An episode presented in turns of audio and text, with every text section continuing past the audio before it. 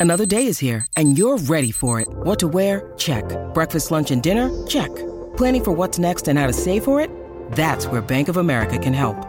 For your financial to-dos, Bank of America has experts ready to help get you closer to your goals. Get started at one of our local financial centers or 24-7 in our mobile banking app. Find a location near you at bankofamerica.com slash talk to us. What would you like the power to do? Mobile banking requires downloading the app and is only available for select devices. Message and data rates may apply. Bank of America and a member FDIC.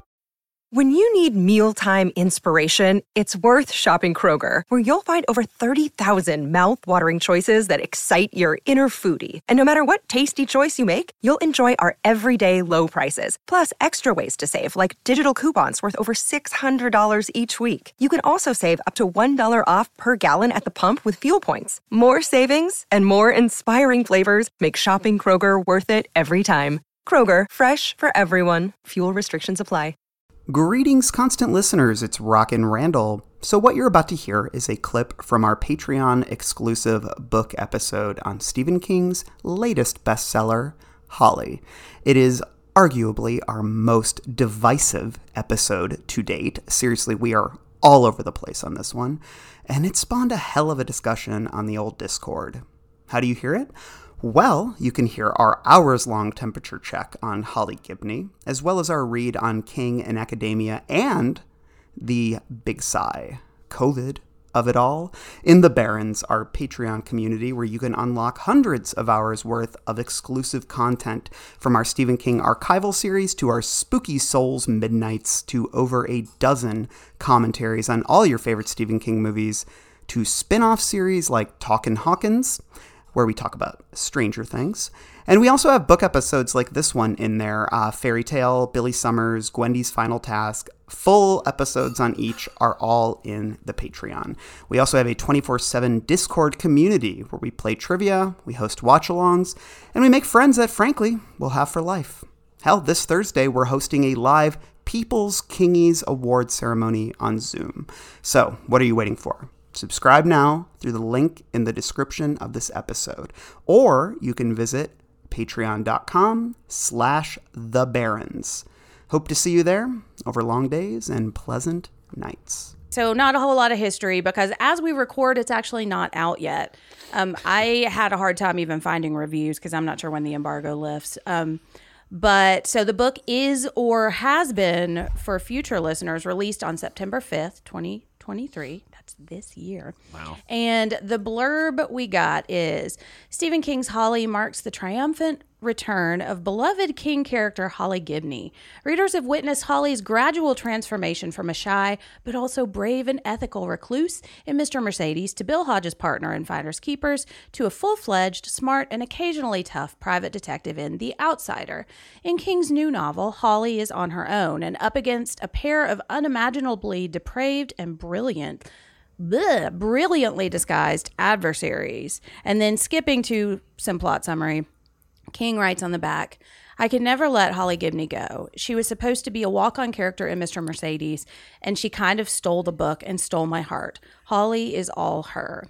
And I am about a, a third of the way through Mr. Mercedes. I'm rereading it. Um, and Holly's not even a character yet. So I think he's being honest there. I don't think he saw this character being such a big part of his life. Are we so are we excited to see Holly again? Um okay. Does that I, say I'll it all? Off. I'll lead this off. I, I actually did enjoy If It Bleeds, Same. Mhm, I did too. um, which is her novella. Essentially, Mm-hmm. it follows her. And I think what helped me with this book is I came off reading End of Watch for the first time only a couple weeks ago, Oh, okay. which maybe this is a hot take. I think it's the worst Stephen King book uh, with his name on it, without Richard Bachman on it. So, by comparison, as I read it, I found this book to be better. However, my least favorite part about this book uh, is still the Holly Gibney chapters. So, was I dying for this to happen again? I, I, I even though I, like I said, I enjoyed the novella from the collection. I, I was not antsy waiting for Holly to happen. No.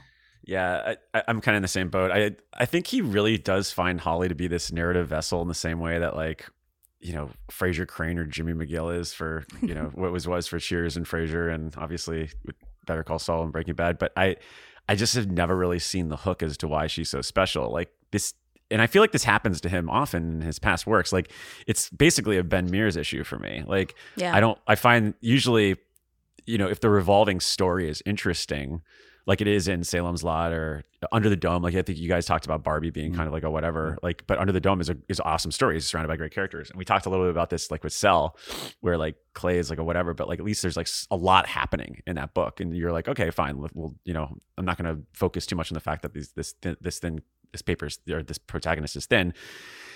I, I just I, I don't mind it when that when the story can work. So I kind of think that that's how I felt about the outsider. And if it bleeds, I was like, all right, well, the story is propulsive, it's interesting and intriguing enough. So going into this at face value of it just being Holly, and then hearing whispers of it being about COVID, I, I, I gotta say this was the first time I think I. God, this is gonna sound awful, but like it, it felt like homework. Like I was like, Mhm. oh, all right, I'm not really because even with like you know, I, obviously it wasn't so hot on Fairy Tale last year, but going into it, I still was I was far more excited because I didn't really know what was going to happen. Right. We didn't know what it would what Mhm. that Right. would look like because he'd never really written something like that. Yeah, yeah. yeah. Brando, how about you? Hello, this is Jason, co host of the All 80s Movies Podcast, with a message from Factor Meals. Warmer, sunnier days are calling. Fuel up for them with Factor's no prep, no mess meals. Meet your wellness goals in time for summer, thanks to the menu of chef crafted meals with options like Calorie Smart, Protein Plus, and Keto. Factor's fresh, never frozen meals are dietitian approved and ready to eat in just two minutes. So no matter how busy you are, you will always have time to enjoy nutritious, great tasting meals. With 35 different meals and more than 60 add ons to choose from every week, you will always have new flavors to explore. Treat yourself to restaurant quality meals that feature premium ingredients like filet mignon, shrimp, and blackened salmon. Head to factormeals.com slash 80smovies50 and use code 80smovies50 to get 50% off your first box plus 20% off your next month. That's code 80smovies50 at factormeals.com slash 80smovies50 to get 50% off your first box plus 20% off your next month while your subscription is active. I think I think King like really wants his own Doctor House. You know what I mean? Mm-hmm. Yeah. Like he wants this recurring character who is prickly, who is plays by their own rules, who um is has a nobility to them, but also an abrasiveness to them. And I think he sees Holly as that for him. And, you know, Mike, you used the word vessel. And I think that's smart because I think King is really in the mood to write procedural crime with supernatural or horrific elements in them. I think that's the mode he's in right now. Yeah. If you look at what he reads, what he recommends, it's a lot of stuff like that. And so I think he sees Holly as like this really strong vessel to tell those stories. But um yeah, but personal and you know, that's cool. I'm interested in that journey for him. And similar to Justin and similar to Mike, I did enjoy If It Bleeds. I think it was my favorite story out of the four in that book. But I think that everything I liked about it was sort of turned upside down in this book. Uh, And we'll talk more about that. But yeah, um, that's I'll, I'll stop there for now. Yeah, I really enjoyed If It Bleeds too. I think it was my favorite in that collection. Although I think that is a really strong collection. Um, I do too, yeah. But I remember I like I cried at the end of that one because I think you know, I've said this before. I think King was kind of figuring out who Holly was through If It Bleeds. And I also did not like End of Watch. Um, Although I'm enjoying Mr. Mercedes a lot more than I did the first time.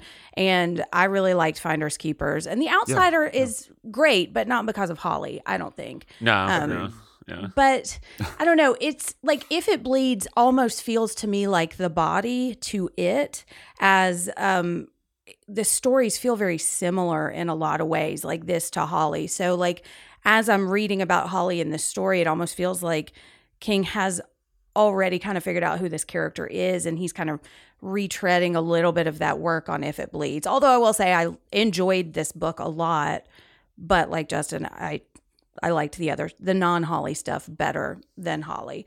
But I was excited to see Holly again because if I had to choose between Holly and Bill Hodges, I would hands down pick Holly because I, you know, no shade to that guy, but he's just not my favorite.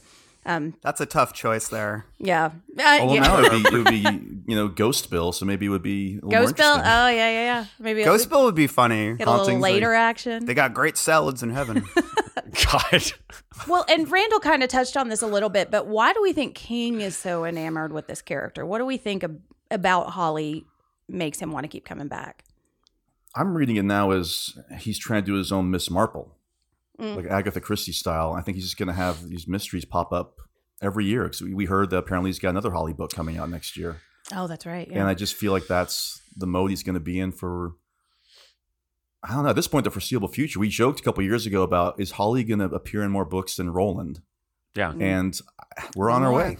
yeah. We are on our way. So Well, God, technically my two more just because he's broke in a little Wind.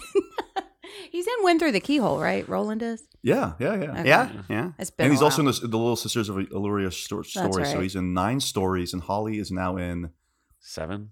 five books, one novella, Yeah. and she's got another book next year, so she'll be two back. Yeah. Yeah. Roland is also in the Institute. He's one of the, Oh, he's one of the wow. kids in the Institute. Wait, I think he you- pops up. He, I think he pops up in uh, No, I'm Co- the Colorado Oh. Kid. Also, he's like, he's like, like, wow, this island's really cool. I think Um, he is the Colorado kid. yeah. He's like, there's a, Yeah. well, there was actually, a, end. what he didn't, well, he took out the final chapter, but there was a door next to the body. And you know, Roland happens to walk in it. But um, I actually the thing I was thinking about this question a lot, and I've and I've it's also been in in tandem with just my recent feelings with Bruce Springsteen, like seeing him. I saw him live a couple weeks ago, and then I've I've been really kind of digging into just where he's at right now currently, and they're roughly around the same age. And I've always kind of I mean, when we talked about what musician do we think King is most like, I think I I really leaned into Springsteen there, and what I've ultimately I, like I love a lot of the later output for for Springsteen. Honestly, some of my favorite albums of the last like of, of his work are from post 2007. But he also has these moments in his later works where he you could tell that he has these like personal obsessions that maybe not necessarily the the fans are interested in and it's just something that he has like a personal, you know, predilection to. And like one of the things is like the, when he did the Seeger sessions and like I wasn't I think me and Caffrey are we're huge diehard Springsteen fans, but like I feel like me and him are on the same page. That we're like, eh, I wasn't like crazy about the Seeger stuff. I was like, oh, this is cool. I'm glad he did it.